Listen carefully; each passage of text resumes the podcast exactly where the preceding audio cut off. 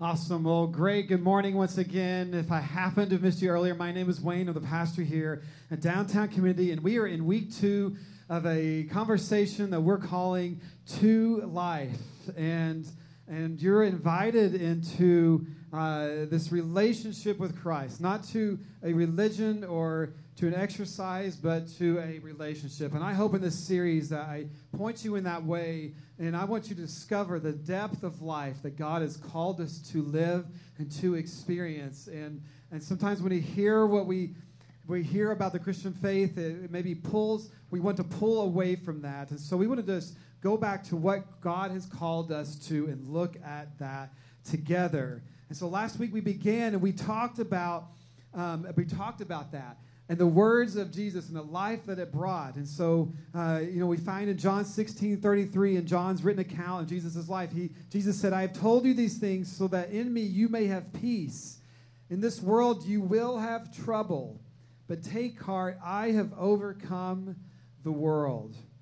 Jesus didn't come to promise us this in, incredible life and everything would go perfectly. No, he didn't at all. He says, You will have trouble but he came to bring us hope that no matter what in all things, that we can have peace. And he showed us that we've been made to be eternal, that God exists and that he loves us and he's pursuing us and we can always come back to him. And he was showing us that there is a better way to live. And so this journey that God has called us to and his story with us is showing us this life-giving way to live. And so his pursuit of us is calling us to the best way towards life.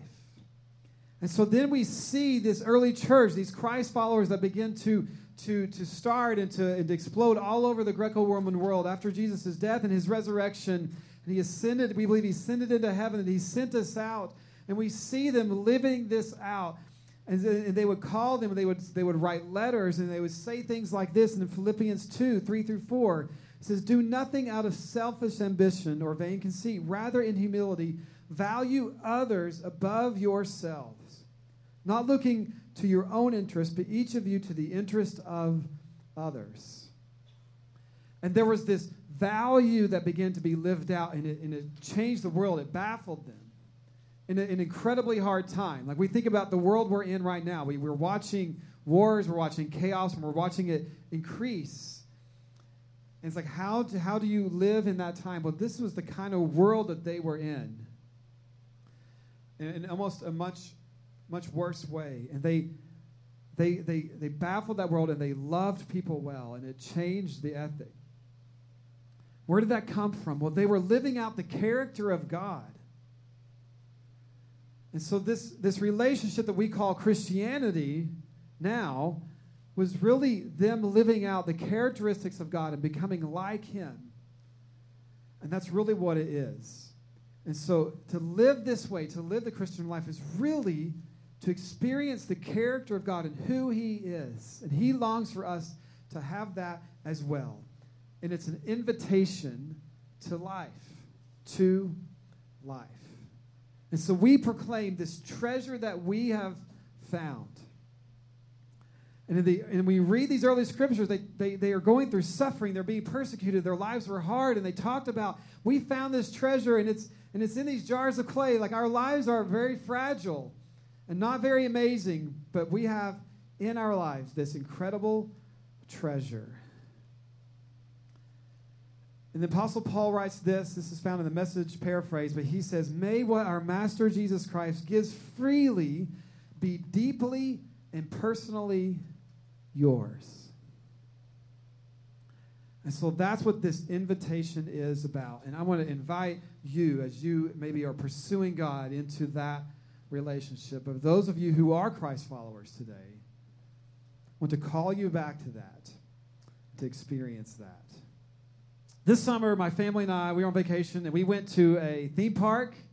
We went to an amusement park. And, uh, you know, whenever you go to amusement park, you, know, you buy your tickets, and generally, your ticket gets you access to everything, right? You can go ride the rides, you walk in past the gates, and then you're good. But there's always something more, right? So you, you have that ticket and you get to do things. But when I was booking this place, you know, there's these add ons that you can do because there's other things. And so one of those was I forget what they call it, but their version of like the free pass or the skip the line, skip to the head of the line thing. And so I could pay more to get us ahead of the lines. And so I looked at it and I decided, you know, just based on the circumstances, the value didn't match. Now I could have done it, not trying to be a cheapskate, but just the value didn't match it. And so we get there and we're having a blast, and eventually we get in into a line for this big ride. It's one of the bigger ones of the park. And we're waiting there for a little bit, and we turn the corner in the line, and then we see a sign that says, uh, expect a one hour wait from this point. And I'll, you know, you guys know what I'm talking about, right? So it ended up being an hour and a half, just so you know. and so we're talking, we're like, man, is this worth it? And and so and, and when interesting, this was a line that had the fast pass, whatever, with it.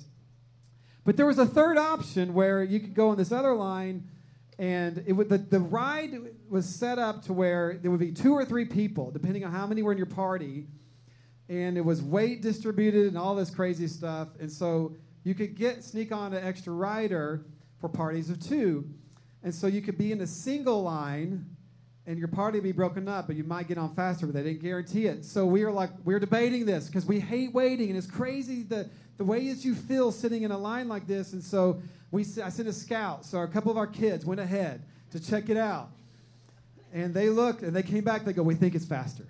We looked at it, we checked out the circumstances, so we were like, okay. We decided to take the leap and go on this little extra thing, and we still had to wait a long time. But as we got closer, we saw the other entrance where people had paid for these passes were getting up and they're cutting the line essentially. And they're they're causing this to be so long. And this whole sense of injustice was building in the line. It was so funny. And and you know it, but i'm watching this and in that moment i was like i'm a bad dad i should have bought the passes and but our kids were fine they're like dad we're good we're fine. And they and like, and we were. But in hindsight, it was just that one ride. We did it, and we had all day. We did everything we wanted to. We were fine. But you know, in hindsight, I made the right decision. but it's so funny. In the moment, it's like, oh, I should have paid the money. But we love that idea. Like you want that pass, like hall pass in, in middle school or high school. Like your teacher, I gotta go to the bathroom, right? And then you got this golden ticket and you're walking the hallways, you're like, I can go anywhere I want to. And you just take your time.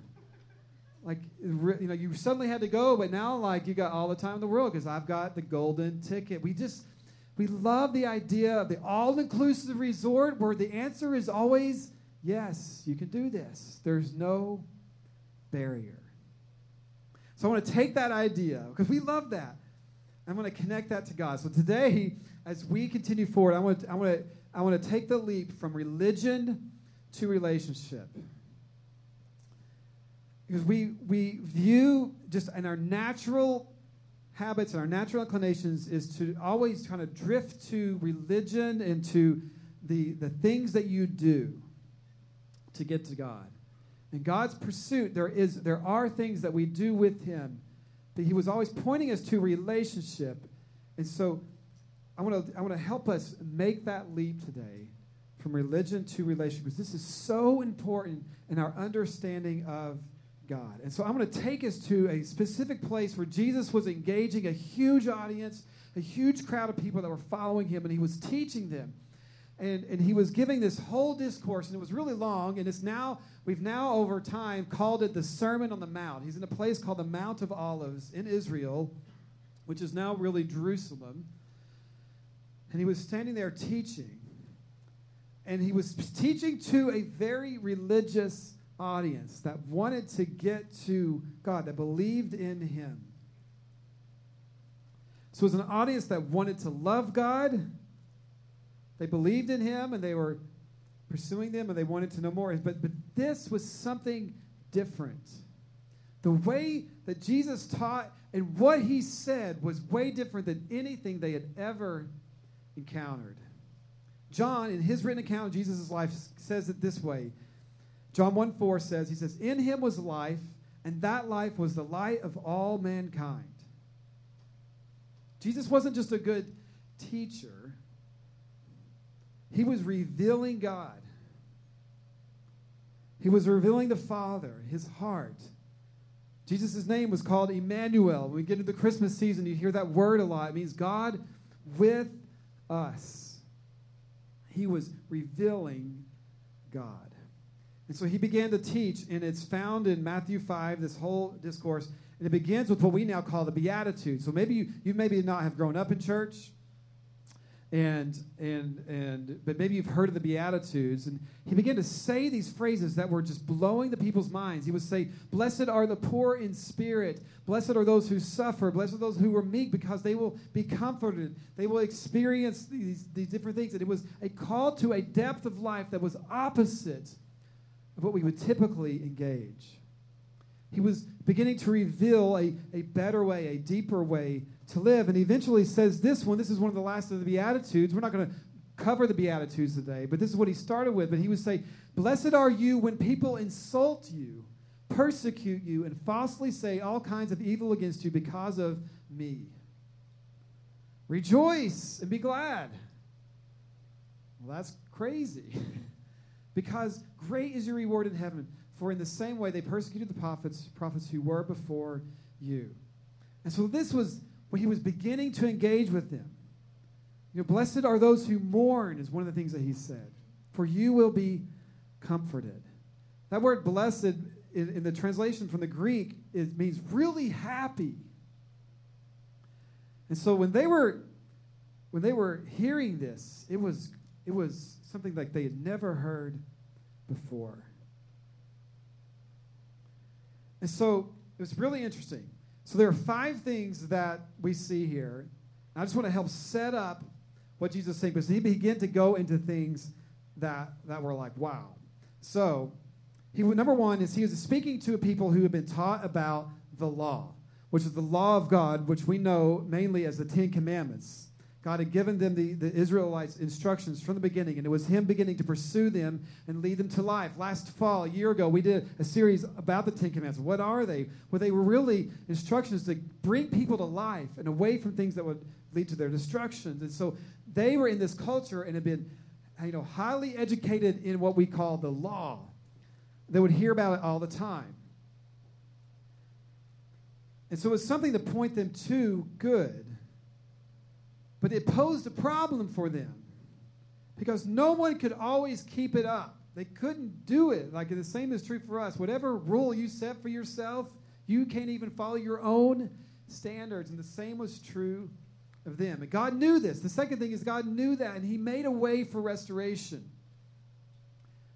A way for them to be to come back to God, to be forgiven, and to and to confess but it always involved a sacrifice.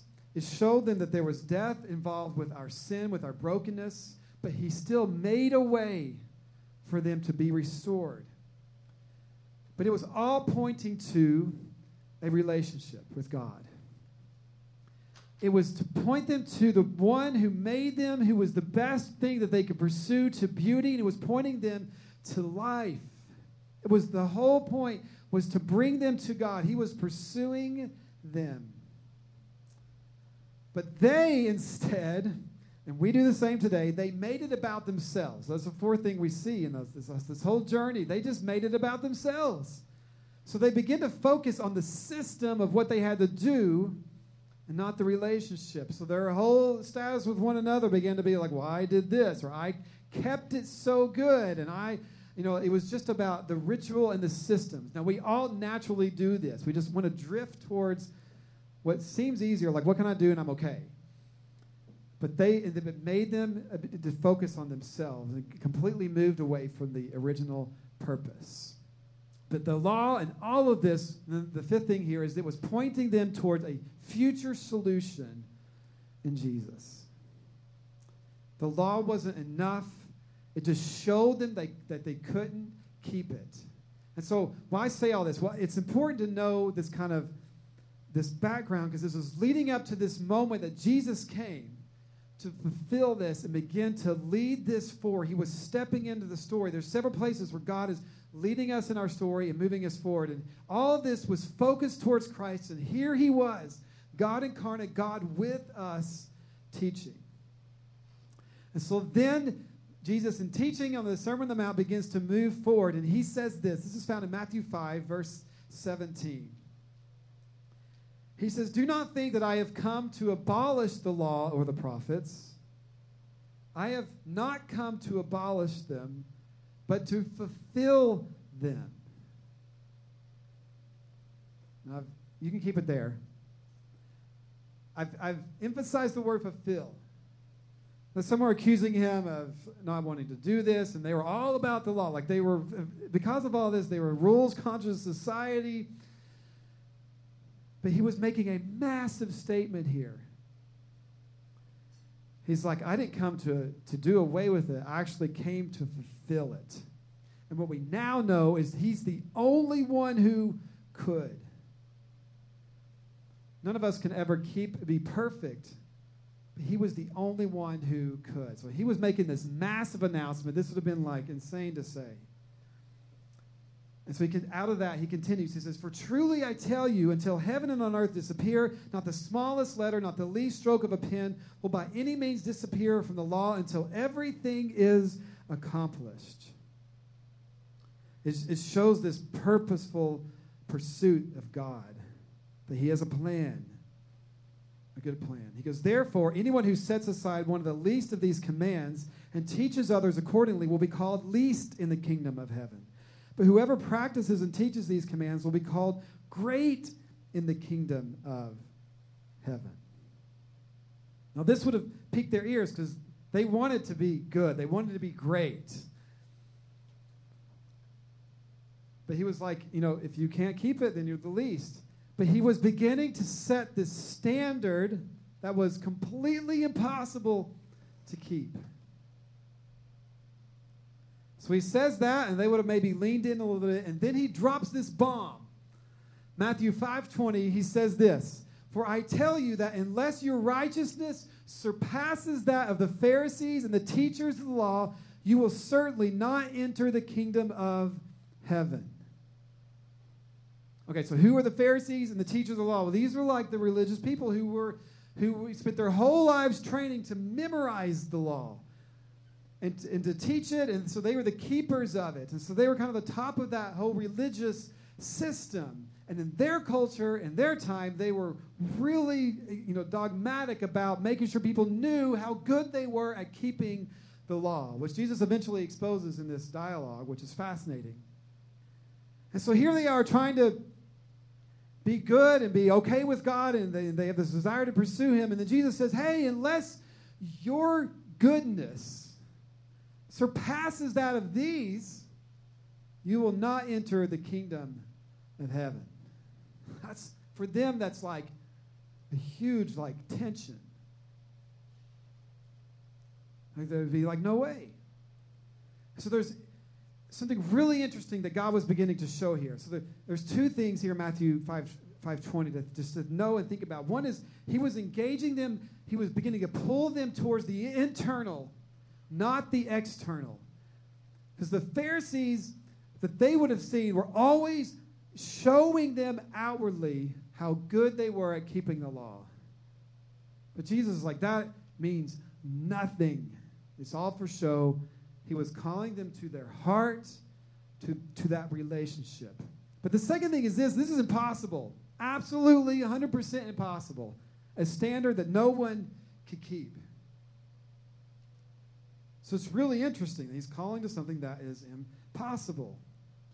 And then he goes into this. He begins to raise the bar on what they think the law meant. So in the Ten Commandments, we have what we call, one of them says, you know, don't murder. And so he begins to call them to these things they hear about. And there's an oral culture of the law that they would, they would hear, and so he would reference that as well. So he, he begins to explain this through several examples. So Matthew continues in verse 21. He says, You have heard that it was said to the people long ago, You shall not murder, and anyone who murders will be subject to judgment. So they're like, Yeah, yeah, we know that one. I'm good there. I haven't murdered anybody yet. But then he says this, But I tell you that anyone who is angry with a brother or sister will be subject to judgment. and they'll have been like, what? Like that just like made it really different. We call this where like Jesus raised the bar so high. Like no one could keep that. I've got three sisters. Like we don't live anywhere near each other, and we still find a way to annoy each other and get mad at one another. There's a group chat I cannot get out of. My mom has this amazing way of just keeping like I can't leave it. It's like they've conspired. One person, anyway. You guys know what I'm talking about. So if you're laughing, that probably means that you just don't fit this bill. He just he goes on and on through these examples through through adultery and divorce, and he I mean he hits all these really sensitive subjects that they cared about. So they're all like they're all in. And then he gets into this one. This is verse 43. There's a lot. I'm skipping through. He says, "You have heard it said that it was said, love your neighbor and hate your enemy." And this is uh, awesome, like this is fascinating because this begins to show who God is and His heart for us, and just a different ethic he says, But I tell you, love your enemies and pray for those who persecute you, that you may be children of your Father in heaven. So he's saying, This is who God is. You'll be children of your Father. He is someone who is pursuing the enemies. Love your enemies and pray for those who persecute you. That's who God is like. And thank God that He came to us in our brokenness. He didn't leave us there in our rejection of Him. That's who He is. Like, did you take that right now and put that in our world? Our world does not know how to do this. We only know how to hate one another. Like, that's very real right now. And we need a people that can begin to live this out. It's that's not easy to do. How what in the world causes us to do this? And that was certainly not the culture at the time. This is amazing. He says, he continues, he says, God causes, our Father, he's talking about, causes his sun to rise on the evil and the good, and sends the rain on the righteous and the unrighteous. If you love those who love you, what reward will you get? Are you not even, he says, he says, are not even the tax collectors doing that? And so, a fascinating thing in the culture, and you see this in the Gospels, the written accounts of Jesus' life, like, they really, really despise tax collectors. And we don't like giving our taxes away. That's, you know, we don't, anyway. Yeah, we don't like doing that even now. But that system was this crazy system where the Roman government had to get their taxes and they, they had to get a lot. And so they put somebody over a region, and that person put somebody over a certain section, and that person would put many people over this neighborhood, and they would just you know, keep adding people, and then they would get what they're, and they didn't care how they got it as long as they brought this back. And it just, all those layers created a huge amount of corruption. People hated it. He's like, he's like, so Jesus is like, don't even they do that? Like they treat people they know and like, they treat the other tax collectors well. Like that's a pretty low bar. Like anybody can do this. It's like if you love those who love you, what reward do you get? It's like then he says, if you greet only your own people, what are you doing more than others? Don't even the pagans do that? And then he just says this other statement, just like Matthew 5:20, and he says this, Matthew 5:48, he says, "Be perfect therefore, as your heavenly Father is perfect." okay. Like that just goes back to this Jesus didn't let up. He started with, I've come, I haven't come to do away with the law. I've come to fulfill it. So he's like, this is what it really looks like. You've got to exceed those that are doing really good, and then you've got to be perfect like your Heavenly Father is perfect. But what's, what's happening is he was he's really calling them to that relationship. And it seems strange to hear this, but we hear a phrase like that and we're like, I'm out. I can't be perfect. But that was Jesus' whole point. How do you do that? And so he began to show them through the example of these, these Pharisees. So they were the ones that represented people trying to, to, like, they're the top of the people who were trying to follow the law. And he begins to take them as an example, and no doubt they were there watching Jesus, listening to this, and show them how impossible this is. So this is where he continues. This is found in Matthew 6. So he says this Be careful not to practice your righteousness in front of others, to be seen by them. I mean, this is also at the very same time showing God's heart for us. That this is not about what we show, it's about the internal and our pursuit of Him, our relationship. He says, Be careful not to do all your good things in front of others and to be seen. If you do, you will have no reward from your Father in heaven. So, when you give to the needy, do not announce it with trumpets, as the hypocrites do in the synagogues and on the streets to be honored by others. Now, I love this because Jesus the, is, is dropping this bomb of what this looks like and then he immediately calls out the Pharisees. He stops calling them Pharisees, he just calls them hypocrites. And it would have been very obvious to everyone there that who they're talking about. This has been an example. They would have seen it that day on their way to this spot where someone's one of these guys is standing out there, look, look at me. I gave all this money to the poor. And like he's just making a big deal of it. Because truly I tell you, they have received their reward in full. This has been a phenomenal moment. People are like, oh, and they're looking at him like, what are they saying? What do they react? he continues. He says, and when you pray, do not be like the hypocrites. No, he's not sitting there like a stand up comment, like the hypocrites, wink, wink, you know, like, no, he's like, I don't know. Anyway, he says, For they love to pray, standing in the synagogues and on the street corners to be seen by others. Truly, I tell you, they have received their reward in full. But when you pray, go into your room, close the door, and pray to your Father who is unseen. Then your Father who sees what is done in secret will reward you. And when you pray, do not keep babbling like the pagans. So he's going to the unreligious. He says, For they think they'll be heard because of their many words, these like repetitions and repetitions, just trying to get to these, these gods or whoever may be. Do not be like them, for your Father knows what you need before you ask Him. He's calling them to this relationship. He's like, This is when you pray, these things that we do, our fasting, our praying, our reading of Scripture, how we love others, it's about how we love God. He's like, I'm calling you back to the relationships. But for those listening, they'd have been like, it, it, just so much to think about. It would have been shocking to hear all of this. And this the exposing the Pharisees on its own. And they would have been looking around, trying not to, like, what are they what are they reacting? Or maybe they didn't have to look around because they would have taken the most prominent spot in the audience. But they'd have been looking to see how they're reacting to this. The people Jesus was speaking to were worried most likely about the Pharisees, but Jesus, what they would think, but Jesus was not at all. He was worried about the people that he was speaking to and their hearts. And he was beginning to call them to what really mattered, who God really is.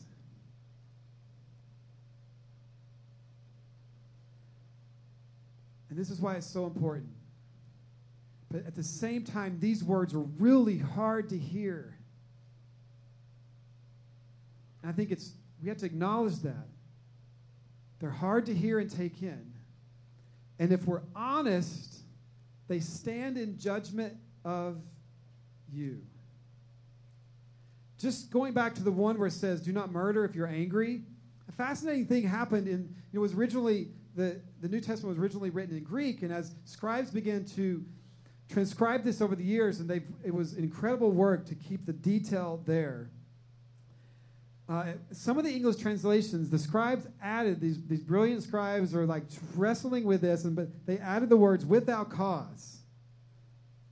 So it says, anyone who is angry with his brother without cause will be subject to the judgment. They needed something. It was so hard for even them. Like, man, Jesus couldn't have really meant it that seriously, right? So you're angry without cause. Like, that seems a little drastic. It's got to be when, you know, like they didn't do anything and you just hit them. You know, like like little boys will do. That's it, without cause. Like it was hard even for those to really write that down.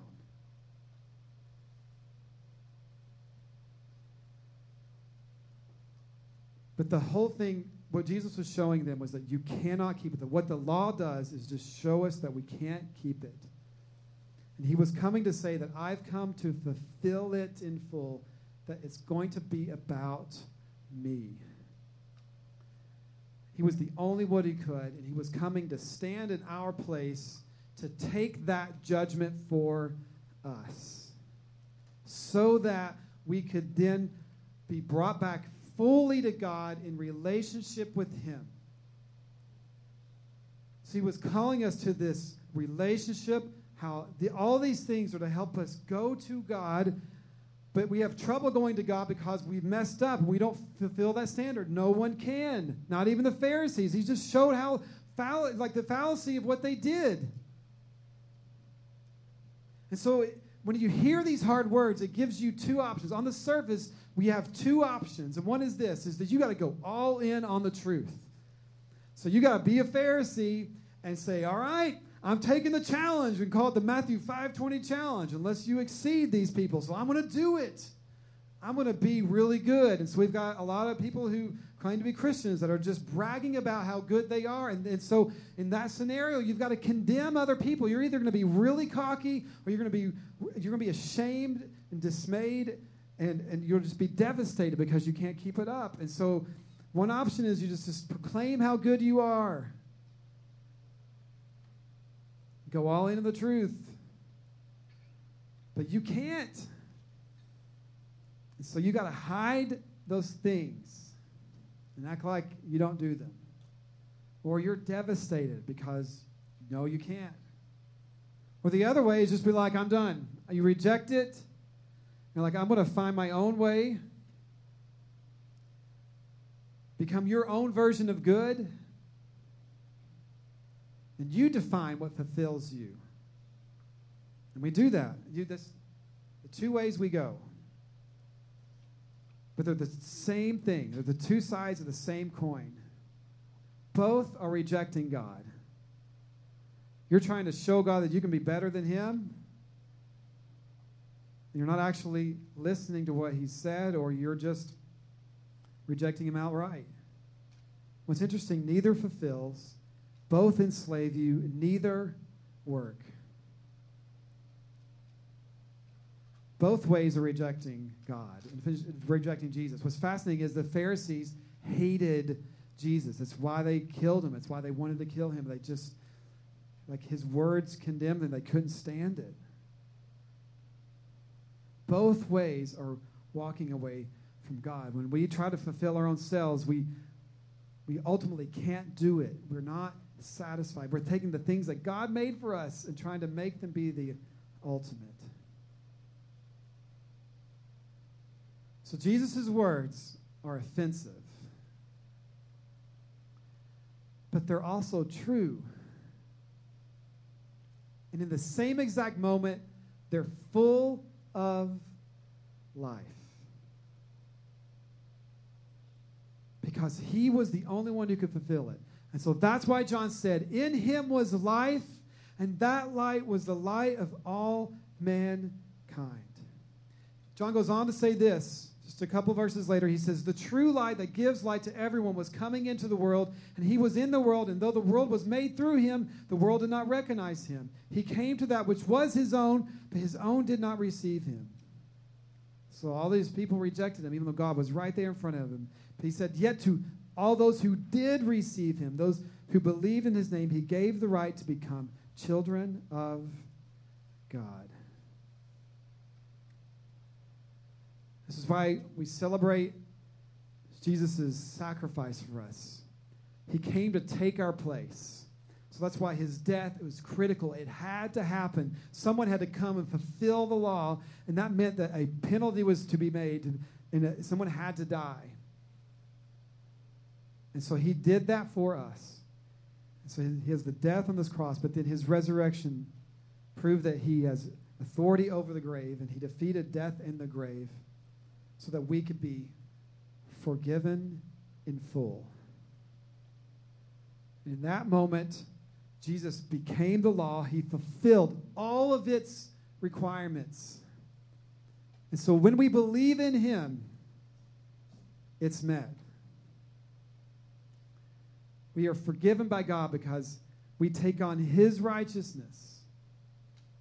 Because he's been forgiven. God sees us. It's like a legal term. You know, you step in the courtroom and, and Jesus fulfilled all the debts that you owed, and you've been freed. When we become Christ followers, we believe in him, we are being forgiven of our sins, and you can be brought back into relationship with God. Hebrews 10 says it this way And so, dear brothers and sisters, we can boldly enter heaven's most holy place because of the blood of Jesus. By his death, Jesus opened a new and life giving way through the curtain into the most holy place. So, those that knew the law, they had this ritual of bringing sacrifices to be forgiven of sins. They had a barrier. God created a physical barrier of a curtain between them and God.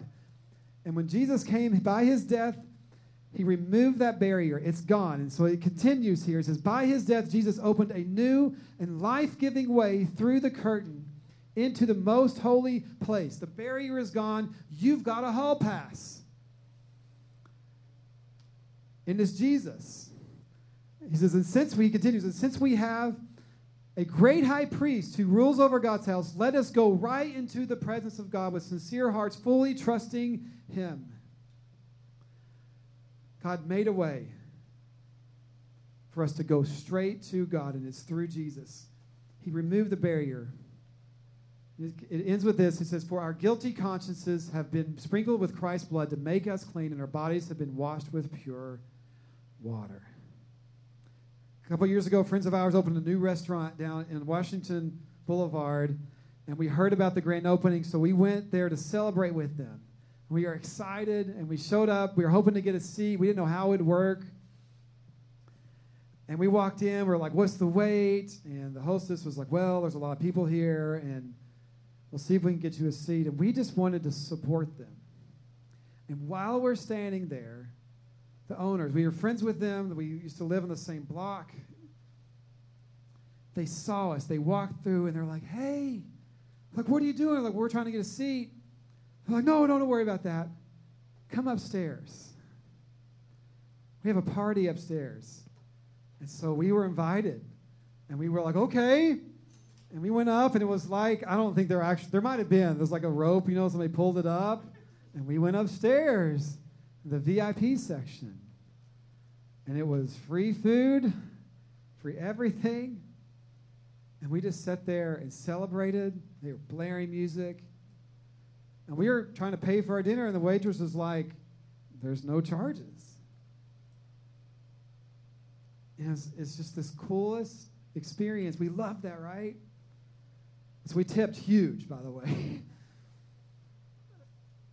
but we go from like well, maybe I can get into I'm a VIP, treated like a most honored guest.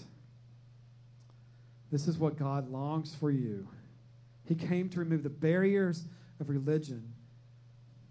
So, our starting point with Him is relationship. We can always go to Him. Our starting point is we know that we're forgiven. You don't have to worry about that when you're a Christ follower.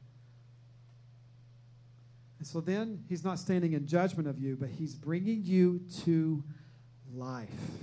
His instructions, the things that we practice, the, the, the, the acts of the Christian life are trusting God that these things that we do are the best way to live. And when you blow it, because you will, you stand upon Christ's righteousness, because he's the only one who could and you say, Help me, Jesus, to walk away from this. And you're engaged in a relationship. You're not trying to do things to be okay, but you know that's been settled. You've got the pass, you've got the ticket. Go to God. That's our starting point. Are you a follower of Christ? That's our first decision. In the next couple weeks, we're going to look at what it means to take those steps. Let's pray together. Father, we thank you. We, we We thank you for these life giving words that lead us to life, not to a thing we do, we hope it works, but something we know that's real. I pray that we would take steps to life this year. Thank you and ask all this in Jesus' name. Amen.